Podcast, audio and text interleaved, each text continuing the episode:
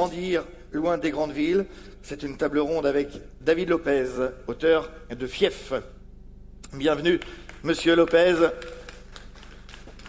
Son livre a eu le prix France Inter 2018. Je vous prie, asseyez-vous. Benoît Coquard, chargé de recherche en sociologie Césaire INRA. Bienvenue, monsieur. Emmanuel Vaillant, journaliste spécialisé sur les questions de jeunesse et d'éducation. Et pour modérer cette première table ronde des assises, Caroline Tortelier, journaliste à Ouest France. Bravo. À vous, bienvenue. Et je te laisse la parole.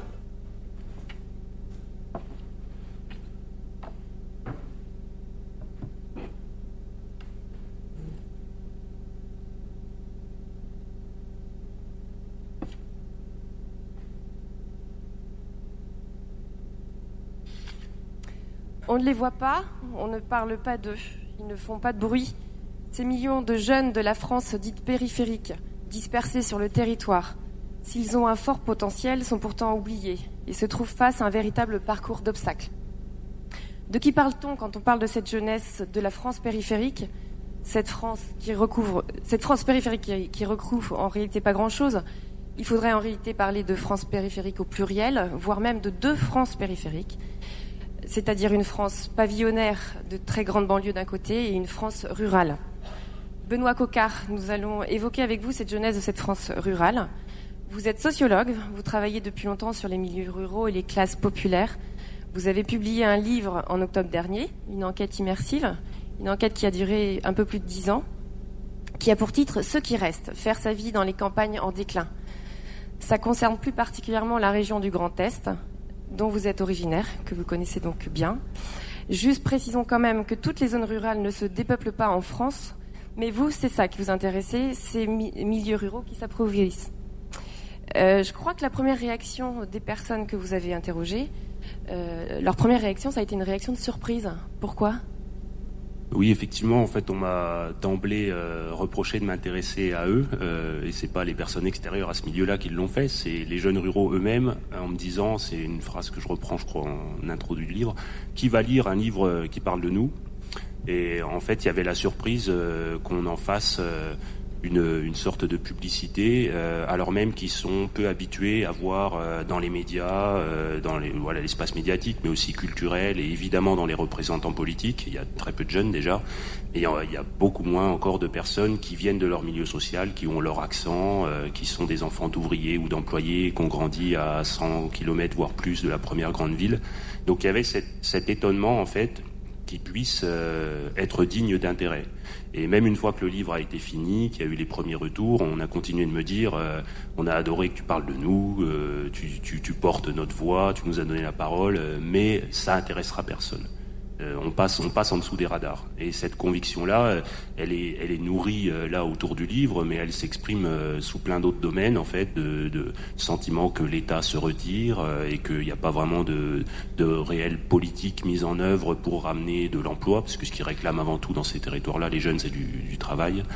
Euh, voilà, ça, s'ajoute en fait à tout un sentiment d'abandon qui les construit. Vous savez combien ils sont, ces jeunes euh, de la France rurale bah, Est-ce que vous savez quelle est la proportion de ceux qui restent hmm. et ceux qui partent? Vous savez, les, les, comptages euh, en sociologie, en démographie, c'est toujours des enjeux de lutte parce que ça va justifier qu'on met plus ou moins d'argent dans les politiques publiques. Donc il euh, y en a qui vont vous dire que ça fait 19% de la jeunesse, d'autres qui disent 27 et d'autres qui disent même 60. Là, j'ai vu récemment. En fait, ça dépend qu'est-ce qu'on considère comme être un jeune rural. moi, j'aime à dire que c'est les jeunes qui vivent loin des, des grandes villes. Euh, voilà, donc là, ça, ça, fait quasiment la moitié des jeunes de moins de 30 ans. Euh, le, mais il y a un phénomène qui est quand même euh, important, c'est que plus on avance, on se rapproche de l'âge adulte, moins ils sont nombreux. Notamment, moi, je travaille sur le Grand Est, donc c'est les régions rurales euh, anciennement industrielles. La, campagne productive, c'est pas la campagne contemplative où viennent les néo-ruraux euh, qu'on regarde pour le tourisme. Là, c'est la campagne avec les grands champs de betteraves et les zones industrielles où on produisait euh, de l'industrie. Et là, c'est un tiers d'une génération qui, qui s'en va sans revenir. Pourquoi? Parce qu'en fait, les premières universités sont loin. Il y a peu de perspectives d'emploi local. Pour avoir un emploi, on attend que, comme on dit, un ancien parte à la retraite, bien souvent, et on est en concurrence avec ses amis pour l'obtenir. Et une fois qu'on veut revenir, et ça moi je l'ai vu euh, dès le début de mes enquêtes, je m'intéressais particulièrement aux jeunes femmes qui partent parce qu'elles sont plus nombreuses à partir que, le, que les hommes parce qu'elles réussissent mieux leurs études, ça c'est une constante dans tous les milieux sociaux, et ben elles peuvent pas revenir parce qu'il y a peu d'emplois qualifiés et encore moins d'emplois qualifiés dans des secteurs considérés comme féminins. Donc voilà un peu, un peu ce qui se passe. Quand on arrive aux les jeunes, si on pousse jusqu'à 25-30 ans, là il y en a beaucoup moins en milieu rural qu'il y en avait euh, avant 18 ans, avant le bac. Alors vous, David Lopez, vous donnez une place à cette jeunesse invisible de cette autre France périphérique dans votre roman intitulé Fief, effectivement pour lequel vous avez eu le prix Inter en 2018. Vous développez votre récit autour d'un microcosme, celui d'une bande de jeunes hommes perdus dans une ville moyenne entre la banlieue et la campagne, dont vous nous décrivez la vie stagnante et incertaine. Mhm. Euh, votre roman fait le portrait d'une génération qui lutte sans trop savoir contre quoi, qui se sent oubliée sans trop vraiment savoir euh, par qui, et qui se cherche un horizon. Alors, dans, cette histoire, Jonas, le héros ou le anti-héros de ce roman, euh, et ses copains, ils habitent une ville que vous ne citez jamais. C'est une ville qui joue son rôle, et pas seulement comme décor, cette ville que vous nous décrivez, il me semble que c'est celle euh, où vous avez grandi, Nemours, en Seine-et-Marne, à 100 km de Paris. Euh, et cette ville, comme je disais, c'est pas uniquement ce décor. Euh, Jonas dit toujours la même chose. J'ai envie de me casser, voir autre chose. Je te jure, j'en peux plus. Mais bon, que veux-tu? Ouais. alors bonjour à tous d'abord. Moi, effectivement, j'ai pas cherché à nommer cette ville parce que je savais que, quand bien même elle existe en elle-même, elle existe par ailleurs, en plein d'exemplaires, euh, et que finalement, les, ce qu'il a, ce qu'il a, ce qu'il a défini, c'est beaucoup une, comme une distance par rapport à, à la ville, mais aussi là, ce qui est, ce qui est particulier, c'est aussi une distance par rapport à la campagne. C'est-à-dire qu'on est dans la, dans la, dans la grosse ville du coin qui, en soi, par rapport aux autres villes de France, reste une toute petite ville, quoi. Donc, euh, effectivement, je voulais pas euh, directement nommer les choses parce que je, j'avais comme une, une, espèce d'intuition euh, du fait que c'était pas spécifique à cet endroit-là et qu'il existait en plein d'exemplaires dans la France. Donc, euh, moi, je voulais simplement montrer quelque chose d'une existence qui a lieu là-bas. Et quand vous parlez de lutte, moi, je dirais que mes personnages, quelque part, oui, euh, comme vous dites, ils savent pas contre quoi, mais ils luttent même pas, quoi. Il y a quelque chose de d'une existence qu'on regarde passer avec euh, l'idée euh, qu'effectivement le premier critère de réussite, euh, ça serait de simplement partir.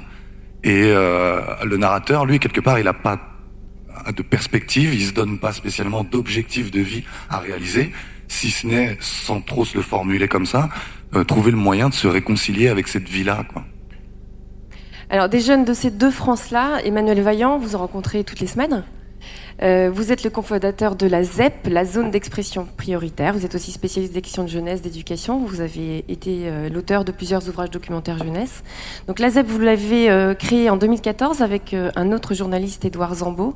C'est un dispositif média collaboratif d'accompagnement à l'expression, de l'accompagnement de jeunes de 18 à, de 14 à 28 ans, euh, avec des journalistes professionnels. Donc vous associez des journalistes, des jeunes issus de tous les milieux sociaux, de toutes les régions, et vous faites émerger la parole. Donc des jeunes qui se sentent oubliés, vous en voyez? C'est effectivement le sentiment que vous avez chez eux? Alors on est de, on a été, on a créé ce dispositif il y a cinq ans et en fait on est depuis assez peu, depuis un ou deux ans seulement, euh, dans des territoires qu'on dit ruraux, quoi, dans des territoires euh, euh, qui sont pas dans l'urbain ou de, le périurbain. Euh, la première, pour pour une raison toute simple, c'est que euh, en fait c'est difficile d'aller dans ces territoires et c'est coûteux même pour une structure comme la nôtre. Ça demande euh, un dispositif un peu complexe pour aller chercher les jeunes, les réunir, puisque le, dispositif consiste à, à, à, mettre en place des ateliers d'écriture et d'expression qui permettent aux, jeunes de se de se raconter avec le, le soutien d'un journaliste qui qui accompagne cette parole, qui la fait émerger et qui en permet qu'elle soit ensuite publié euh, sur euh, différents médias, dont, dont le Mautre et bientôt d'ailleurs dans Ouest France. Euh, pour, pour répondre à votre question, effectivement, ce qui me, ce qui me, frappe quand j'ai, je peux dire découvert euh, c'est certains villages ou certains milieux euh, qui m'étaient un peu étrangers étant euh, très urbains ou périurbains. C'est d'une part une des points de grande différence par rapport à ce que je voyais dans les quartiers populaires périurbains, mais aussi beaucoup de similitudes. Euh, la question de la mobilité, par exemple, c'est une question qui revient aussi dans, la, dans, le, dans des quartiers très euh, périurbains, parce que on a aussi une appartenance à un quartier qui fait que on n'arrive pas, on a du mal à s'en détacher, et c'est pas, et, et, ces, ces jeunes-là des quartiers populaires euh, urbains ou périurbains se plaignent aussi d'un manque de mobilité. Euh, mais aussi, ce qui m'a frappé dans la, la, la ruralité, c'est que ils avaient eux-mêmes, les jeunes que je voyais, des mal à définir euh, ce qu'était la campagne. J'ai en tête un, récit d'une jeune fille qui a découvert qu'elle n'habitait pas la campagne euh, en allant avec, son prof d'histoire-géographie qui lui a dit votre territoire ce n'est pas la campagne c'est du périurbain. Elle habitait à l'extrême euh, nord de, de l'île de France qui est pour elle tel qu'elle le ressentait une campagne. Elle le disait je suis je vis à la campagne mais pour, euh, et c'est pour reprendre la difficulté de quantifier ou de nommer ce qu'est-ce qu'on appelle un jeune, un, des jeunes en milieu rural, c'est que euh, ça dépend des critères qu'on prend en compte. Donc cette jeune fille-là s'estimait vivre à la campagne avec toutes les difficultés que ça représente, c'est-à-dire elle se sentait isolée, elle avait des problèmes de mobilité, alors qu'on a, calculé, elle était à un quart d'heure de Rambouillet, Rambouillet c'est à une demi-heure de, de la gare Montparnasse. Mais elle s'estimait isolée. Donc la perception de, d'être un jeune de milieu rural dépend évidemment euh, de, son territoire, mais aussi de la manière dont on, le vit. Et il y a une très, j'ai trouvé aussi une très grande diversité. Il y a aussi évidemment, quoi, vous êtes euh, Benoît beaucoup mieux placé pour en parler, euh, des, des, données très précises statistiques sur qu'est-ce que sont les, jeunes en milieu rural, mais il y a évidemment une, grande part de, de milieux d'origine ouvrière, mais il y a aussi une petite bourgeoisie qui n'a pas de grande problématique de mobilité, c'est-à-dire qu'ils estiment, ils, se, ils, ils, profitent pleinement du territoire et puis ils ont aussi une mobilité euh, même internationale qui, qui vivent très bien. Donc, le premier point, c'est que c'est assez très divers dans les témoignages qu'on a de, de ces jeunes. Et l'autre point d'optimisme, il me semble, mais là aussi je parle sous, sous votre contrôle, euh, c'est que j'ai l'impression qu'il y a une émergence de ces territoires, qu'on en parle plus aujourd'hui, euh, qu'ils sont moins, euh, pour plein de raisons, euh, j'ai l'impression qu'il y a une valorisation du territoire, il y a une valorisation du local par rapport à la mondialisation, il y a l'effet gilet jaune, il y a un certain nombre d'ouvrages dans le vôtre qui participent de cette médiatisation de, de, de la jeunesse euh, rurale. Et, euh, et même une petite musique dont je me méfie un tout petit peu de mettre en concurrence ce qu'on pourrait appeler une concurrence des pauvretés entre les jeunes de milieu rural et les jeunes de, de, de, de banlieue. Ils disent on parle pas, on parle trop des banlieues, on parle pas assez du milieu rural. Donc méfions-nous de, de, de, mettre en concurrence ces deux jeunesses-là. Euh, Benoît Cocard, vous, vous avez justement étudié euh, la culture de la voiture qui traverse euh, les zones rurales. Et vous dites, pour euh, les gens de la France rurale, tout est loin. Ils ne font que rouler en voiture. Oui, ça c'était un, un, un, pan de mon travail que j'ai beaucoup développé euh, en amont du mouvement contre les 80 km/h, qui avait, je pense, été peu compris, euh, beaucoup moins médiatisé que le mouvement des Gilets jaunes. Mais ce qui est intéressant, c'est que les, les, il y a beaucoup de jeunes impliqués dans ce mouvement-là, euh, plus que dans le mouvement des Gilets jaunes, qui a, qui a plus, réuni beaucoup de retraités aussi. Mais en tout cas, ceux qui se sont mobilisés contre les 80 km/h et qui me disaient tout est loin, on est obligé, euh, comme il me disait notamment, une, il y a une enquêtée dans mon livre, euh, Vanessa, qui me dit je suis obligé de manger des amandes sans arrêt parce que c'est une jeune mère de famille et en fait les jeunes femmes en milieu rural c'est les premières victimes du retrait de l'État et du fait que tout est éparpillé sur le territoire. Alors euh, ces jeunes-là, ils sont un peu nostalgiques de leurs parents, ils disent les anciens pouvaient tout faire à vélo. Nous, elle, elle me dit moi je dépose un gamin à la crèche à 10 km, après je refais 10 km pour aller à l'école pour le deuxième, je travaille dans un call center qui est à 20 km et le supermarché il est loin de chez moi parce qu'il n'y a plus d'épicerie dans le village et après je reviens. Donc elle fait que rouler en voiture et les 80 km heure, elle en avait par-dessus la tête parce qu'il lui restait pas beaucoup de points sur son permis et il y avait personne sur les routes qu'elle fréquentait. Euh, mais comme elle me disait, je mange des amendes et je me sens contraint en fait par la voiture. Donc d'un côté, il y a une culture de comme euh, le, choix du nécessaire, on fait de nécessité vertu, quitte à prendre la voiture tout le temps, on dit qu'on aime sa voiture, elle a souvent un surnom, on l'appelle la titine, etc. On aime s'endetter pour acheter un SUV euh, parce que les routes sont souvent cabossées, mais on l'a pas choisi ce, mode de vie. En fait, il regrette le, le, temps justement où tout était à portée de vélo et c'était un temps où le travail était aussi à portée. Pourquoi là ils sont amenés à prendre toujours la voiture? Parce que pour euh, aller vers les secteurs d'emploi, ils sont prêts à faire 40, 50, 60 kilomètres. Et ça, c'est pas seulement une contrainte budgétaire. On peut voir la contrainte de l'essence, etc. Mais c'est la reconnaissance sociale qu'il y a derrière. Les jeunes femmes, par exemple, qui travaillent beaucoup dans le secteur du care, c'est-à-dire l'aide à la personne, euh, les aides à domicile, elles nous disent personne nous voit quand on va s'occuper des petits vieux. C'est-à-dire qu'on va à 20 kilomètres de chez nous, on garde la voiture, on n'a qu'une heure et puis on doit repartir. Euh, on n'a pas le temps de, de tisser des liens, alors que on peut voir que les emplois locaux, euh, par exemple dans la vente, ou alors encore, moi je pense aux jeunes hommes qui sont maçons, on les voit travailler très tôt, on dit celui-là c'est un bon gamin. Et cette reconnaissance-là, elle est essentielle parce que tout le monde se connaît. Et le fait d'avoir une bonne réputation, il passe aussi par le fait que les gens vivent un petit peu dans le même périmètre. Or là, ils sont tous dispersés.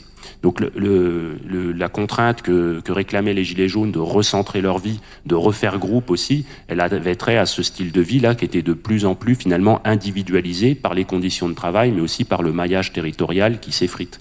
Et c'est là où il y a un vrai enjeu, à mon avis, euh, pour les... De, politique, quoi, d'arriver à, à, recentrer, à faire en sorte qu'on se sent encore appartenir euh, de près ou de loin à un village, à un canton, et qu'on soit pas éparpillé sur trois départements pour arriver à joindre les deux bouts. Alors vous, David Lopez, euh, votre personnage, Jonas, il se déplace en vélo. Vous vouliez pas lui mettre une voiture? Ah, moi, je comprends très bien ce qu'il dit sur, sur justement l'usage de la voiture et la manière dont, effectivement, on peut être amené à faire énormément de kilomètres. mais Effectivement, moi, mon personnage, il est, il est qu'à vélo, il, il conduit pas, parce que quelque part, je crois que je voulais, enfin, moi-même, je conduis pas, donc peut-être que j'avais pas les éléments pour mettre ça en texte. Euh, maintenant, dans le texte, ça participe à, à faire que son monde soit encore plus confiné et que, et que quelque part, il est, il réponde à une espèce de, de, de besoin inconscient de situer euh, les choses très proches de lui et finalement tout reste euh, très près, très euh, euh, très confiné. Et euh, tout à l'heure, ce que vous mentionniez sur le propos du narrateur, qui en fin de compte c'est le propos d'un ami à lui qui dit qui veut toujours partir, tout ça. là, ce qui me revient à l'esprit, c'est l'idée que effectivement, c'est un... moi je l'ai beaucoup entendu ce discours de gens comme ça qui expriment l'idée de partir et qui des années plus tard, enfin, je veux dire qui il y a une sorte de rejet qui est qui est qui est verbalisé, mais en acte, il y a une adhésion très forte parce que euh, à la fin, je constate euh, la pérennité de sa présence et surtout la pérennité de ce discours. Alors moi, ça me pose la question de savoir à quel point c'est lui qui parle quand il dit ça.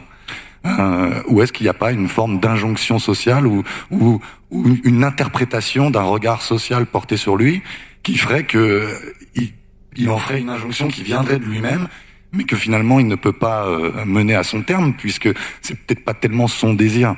Et euh, alors moi je suis incapable de de de, de, de moi j'ai pas de données, j'ai pas de données statistiques, j'ai pas moi je ne m'exprime que du haut de mes impressions. Alors je suis auteur, j'entends des trucs et tiens, je me dis que je vais l'utiliser. Et euh, effectivement moi ça m'intéressait de tourner la chose plutôt dans dans dans l'idée qui consistait à à partir du principe en fait, mon narrateur, il a plein de raisons de la trouver aimable, son existence. Et justement, les moments où il voyage à vélo, euh, comme c'est un personnage qui cherche à tout prix à ne pas réfléchir sur lui-même, eh ben, ça le rend très contemplatif. Et comme la nature est à portée de main, là, quand il fait du vélo, c'est le long d'un chemin de halage. Alors, euh, il y a quelques canards dans le, dans le canal, il y, a des, y a des arbres, il y a des feuilles par terre qui se soulèvent pendant qu'il roule. Il regarde tout ça. Et euh, et finalement, et, ça lui permet de partager une certaine vision qu'il a, euh, sans jamais vraiment la, la systématiser, quoi. Euh, mais moi, ça m'intéressait de, de, euh, de quelque part euh, revenir au décor euh, avec ces données plutôt naturelles plutôt que ces données statistiques et et, et entrer dans une forme de contemplation malgré soi qui serait une forme de résolution du problème, mais aussi une forme d'alibi, parce que finalement, chez mon, chez mon narrateur, c'est plutôt une manière de se rendre la vie agréable pour oublier les problèmes par ailleurs, euh, euh, qu'une vraie éthique de vie, parce qu'il a, il a peut-être assez de jugeote pour se poser les bonnes questions, mais a, priori pas assez pour y répondre. Donc là, on évoque les problèmes de mobilité. S'il est difficile d'accéder euh, au, commerce, aux activités sportives et culturelles, il est aussi difficile de pouvoir faire des études.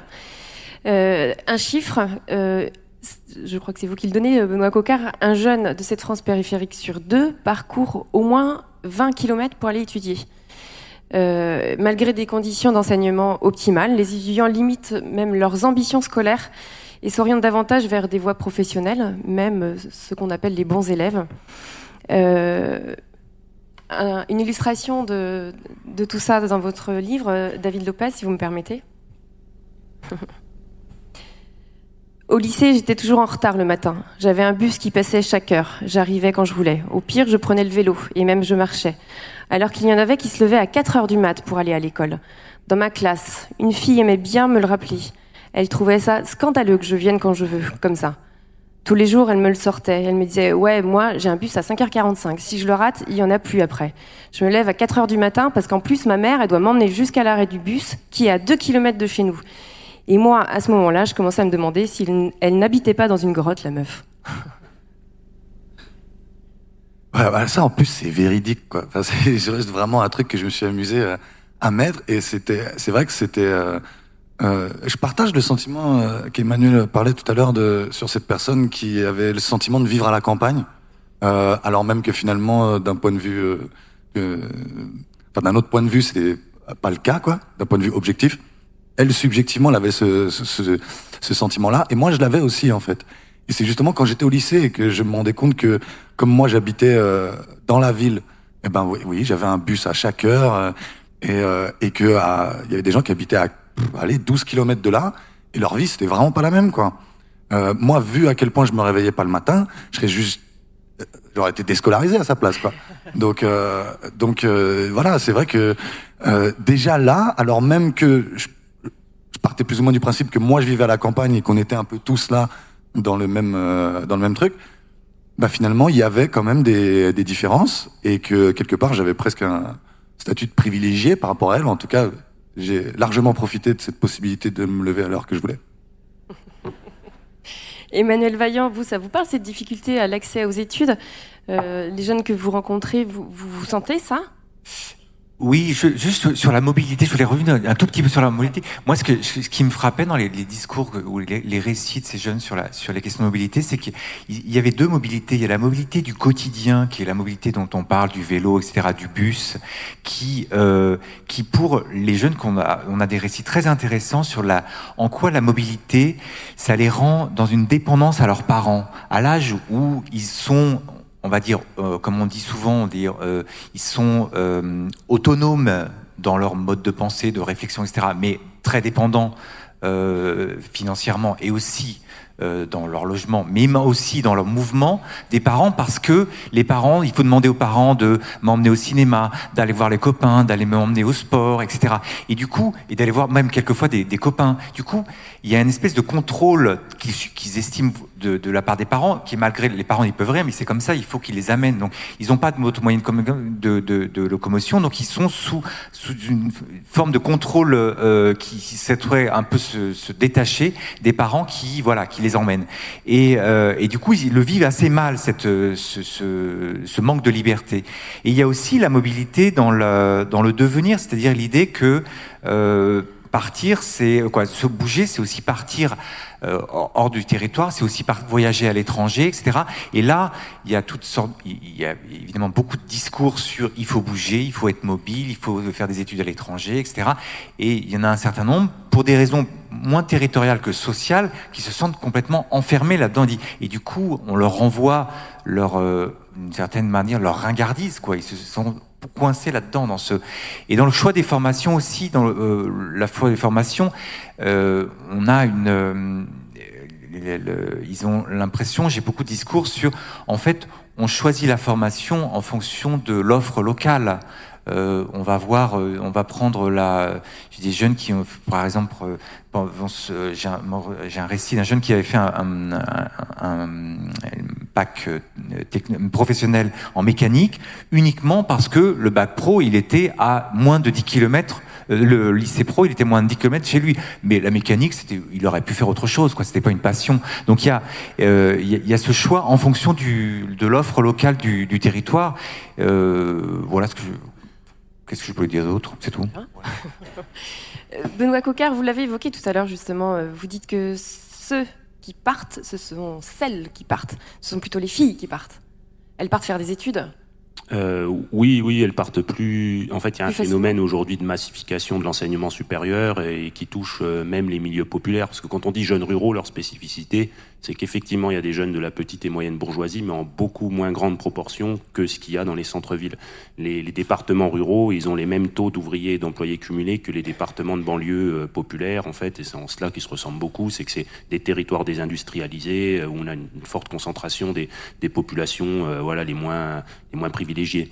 et du coup, les, les filles ont tendance davantage à jouer le jeu de l'école, elles réussissent mieux et elles partent. Par contre, elles expriment en fait un désarroi c'est quand elles me disent euh, si t'es pas là-bas toute la semaine, on te zappe. Et euh, c'est des, moi, les milieux sur lesquels euh, je travaille, alors ça on ne le voit pas par la statistique, mais par l'enquête de terrain, c'est quand j'ai habité plusieurs années là-bas, et on voit qu'en fait il y a des contre-modèles de réussite, qu'on peut encore être un ouvrier et être considéré comme un jeune accompli euh, si on a des enfants, si on est propriétaire de sa maison, si on est dans un couple biactif.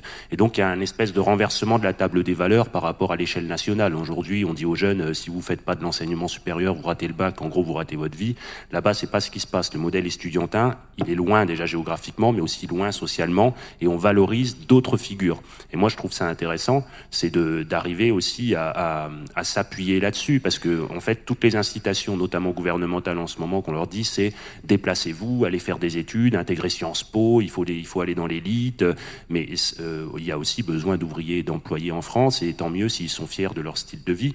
Mais là, justement, ils peuvent encore persévérer dans leur être, euh, avoir des, des goûts, des loisirs qui, une fois qu'ils dépasseraient leur milieu, le milieu rural, seraient peut-être stigmatisés mais là, en fait, ils sont dans un monde qui les précarise moins, où il y a moins d'anonymat qu'en ville pour les personnes, par exemple, qui font des métiers de service ou des métiers euh, d'ouvriers. Donc finalement, il y a celles qui partent, mais parmi ceux qui restent, il y a aussi beaucoup d'assurance. On me disait, ici, c'est la Corse sans la mer. On, serait, on se rattachait à une espèce d'identité insulaire, où on disait, ben, effectivement, il y a une relégation, on le, on le sait bien, mais au moins, il y a, il y a personne pour nous contredire dans ce qu'on est. Et ça, je pense que c'est c'était vraiment quelque chose de, fort, mais qui était toujours en fait euh, mis euh, à l'épreuve par la concurrence objective qu'il y a entre ces jeunes-là. C'est-à-dire que l'emploi, il est atone, on ne crée pas d'emploi là-bas, on attend que les emplois se libèrent, euh, la concurrence, elle se règle souvent par entre guillemets piston, c'est-à-dire que c'est les, les, recommandations qui font qu'on va obtenir un emploi, et on a d'autant plus de chances de se retrouver en concurrence avec quelqu'un avec qui on a grandi et qu'on connaît, parce que plus vous vous ressemblez, plus vous avez les mêmes formations professionnelles, plus vous postulez au même emploi. Donc forcément que les alliances d'avant, elles vont produire des inimitiés encore plus fortes. Et chacun du coup se, se regroupe comme ça sur, on appelait ça les, petits clans ou les bandes de potes auxquels on se sent lié, mais à, à une échelle en fait euh, microscopique on me disait, moi, toujours que j'étais un bisounours quand je leur reparlais de solidarité à plus grande échelle, parce qu'ils me disaient, tout le monde se tire dans les pattes, vu qu'il n'y a pas de place pour tout le monde. Et je pourrais même rajouter à ça des concurrences sur le marché matrimonial, parce que quand on est l'ex de quelqu'un, on fait plus partie de la même bande d'amis. Euh, mais voilà, ce qui fait qu'il y a, il y a vraiment, en fait, euh, d'un côté, celles qui partent, mais celles qui sont quasiment poussées dehors, parce qu'il n'y a pas d'emploi pour elles localement et qui peuvent pas revenir après. Et ceux qui restent, qui sont fiers de leur style de vie, mais qui peuvent rapidement se trouver pris dans une sorte, moi, ce que j'appelle dans le livre, une autochtonie de la précarité, c'est-à-dire ils se sentent grillés ici. Euh, S'ils se sont fait choper, par exemple, euh, je, travaille sur les zones où il y a la plus forte consommation d'héroïne en France, donc si par exemple ils ont été consommateurs dans leur jeunesse, là c'est pour les jeunes les plus précaires, ils me disent je suis grillé à vie, personne va m'embaucher, même pour faire du travail au noir. Et voilà, ils vont, ils vont devoir se, se débrouiller là-dedans, alors qu'il y en a d'autres qui tout en étant sans, peu diplômés, vont se retrouver à occuper des places centrales, euh, être l'entraîneur du club de foot, euh, être propriétaire, et en fait euh, avoir comme ça incarné des modèles de réussite qui ailleurs seraient complètement passés sous l'anonymat. Alors on a du coup un peu l'impression d'une France à deux vitesses, une France périphérique et une France un peu plus parisienne éventuellement, qu'on retrouve dans la fracture numérique également. Euh, depuis dix ans, on a équipé les territoires de l'Internet à haut débit. mais il existe encore des zones en, en difficulté. J'ai retrouvé, Emmanuel, un bel exemple de cette fracture numérique dans un des témoignages des jeunes que vous suivez, qui s'intitule La 4G, c'est pas pour tout le monde et surtout pas pour les campagnards. Je me permets une petite lecture. J'habite à la campagne. Vous allez tout de suite penser au cliché de base. On s'ennuie, il n'y a pas Internet. Eh bien, vous savez quoi? Vous avez raison. Ça ne marche pas. Quand on sort, on ne peut pas savoir où sont nos potes et où on va parce qu'on n'a pas Google Maps. Quand on fait nos devoirs, on ne peut pas faire de recherche parce que ça bug, ça rame, c'est lent. Vous pensez que c'est relou? Bah, vous avez encore raison. Chez nous, pas de 3G et encore moins la 4G. Alors une question me taraude, à quoi nous servirait la fibre? Car oui, ils, les opérateurs téléphoniques, ont décidé d'installer la fibre dans mon village et nous n'avons plus Internet. C'est inutile et presque absurde. Ça marchera dans au moins 40 ans. Oui, c'est un, jeune d'une de... En fait, je crois qu'il y a 10 000 villes ou villages qui sont encore en ce qu'on appelle euh, zone blanche euh, ou zone grise qui ont euh, au milieu de la, 3G, mais, mais pas toujours, et, et, pas toujours du réseau même pour téléphoner dans certains dans certaines euh, campagnes.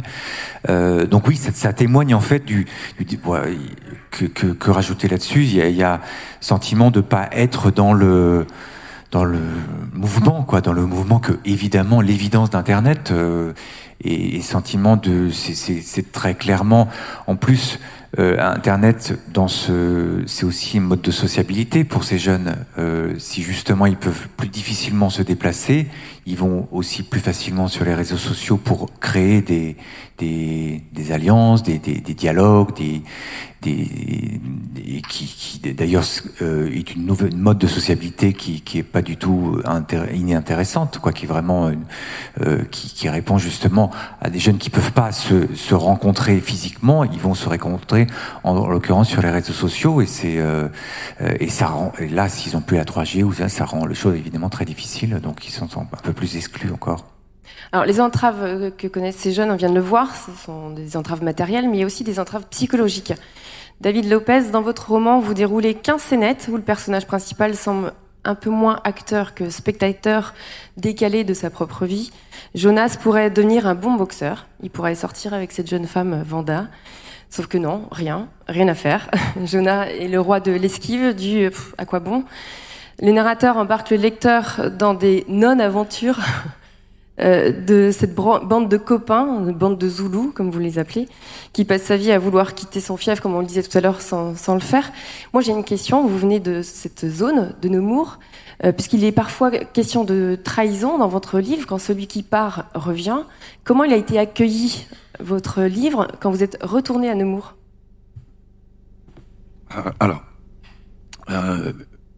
quelque part, j'avais préparé un peu le terrain déjà dans le texte avec un personnage qui s'appelle euh, Lawis, qui se trouve être un vieux Verlan parce que j'ai compris, enfin j'ai pu comprendre que les jeunes euh, le connaissaient pas celui-là et euh, c'est le Verlan de celui-là, donc quelque part celui qui est l'autre quoi.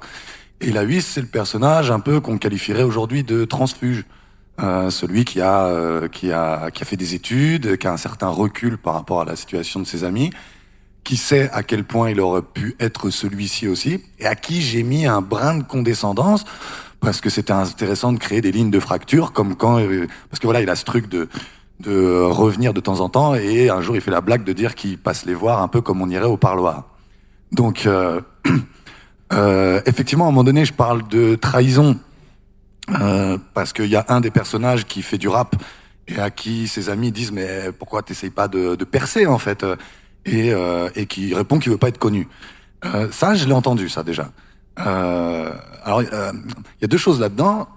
Le moment où euh, un garçon à qui on, on, donne le conseil de faire, de capitaliser sur un talent qu'on lui prête, répond qu'il veut pas être connu.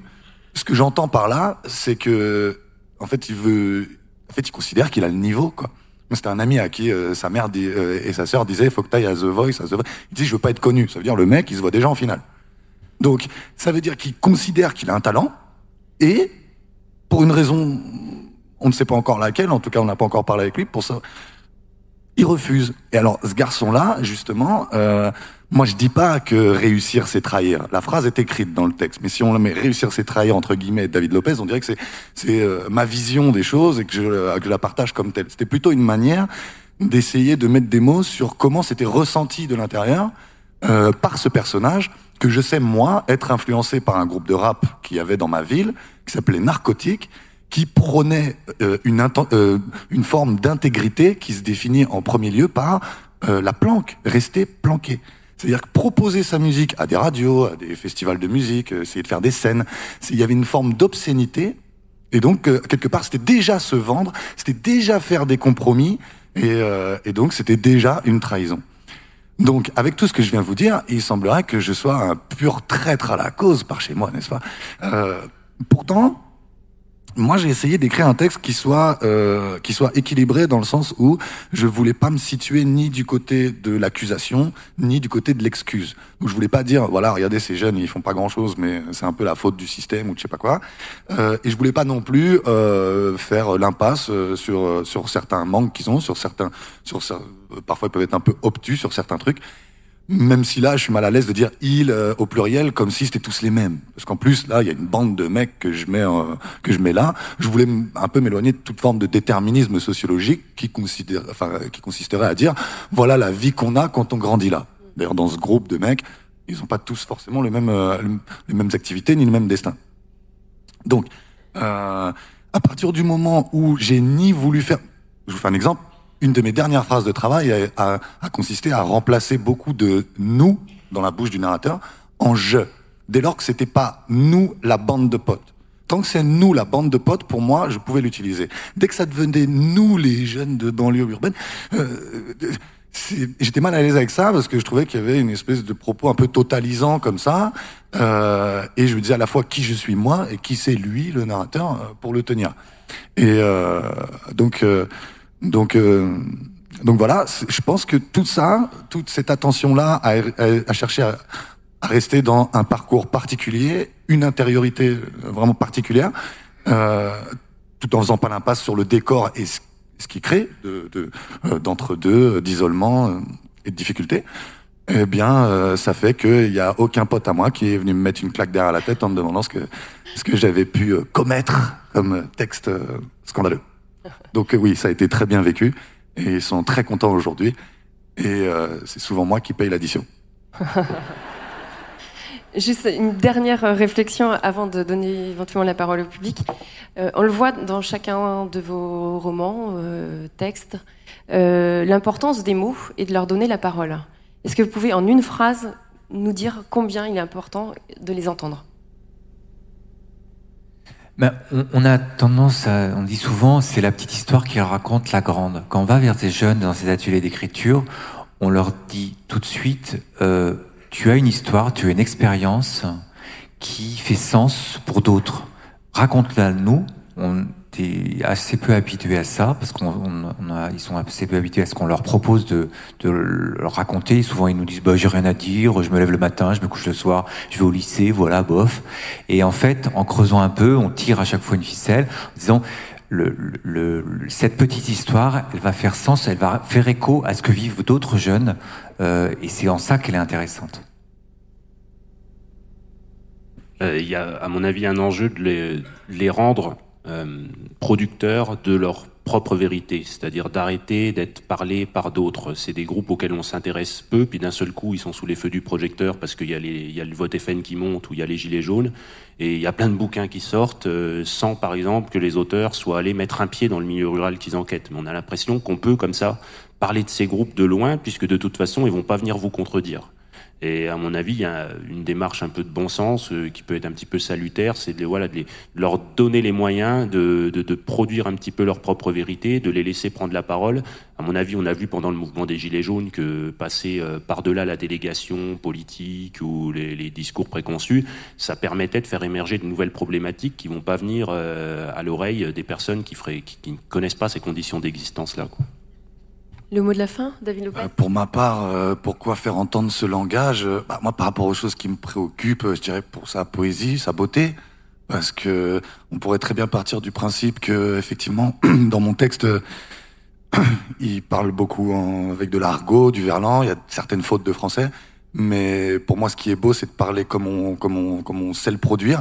Et si je fais dire à l'un de mes personnages qui, qui, qui sait pas où est un autre, si je lui fais dire je ne sais guère où il se trouve, euh, pour moi, je lui rends beaucoup moins grâce que si je lui fais dire wesh, il est où ce bâtard? C'est comme ça que ça va se passer. Et euh, donc forcément, euh, voilà, pour la pour cette beauté-là, si tant est qu'on qu'on sait la, la mettre à jour. Merci. Merci beaucoup, merci messieurs, on aurait aimé vous écouter plus longtemps, on aurait aimé écouter aussi les, les voix féminines qui nous ont fait faux bon.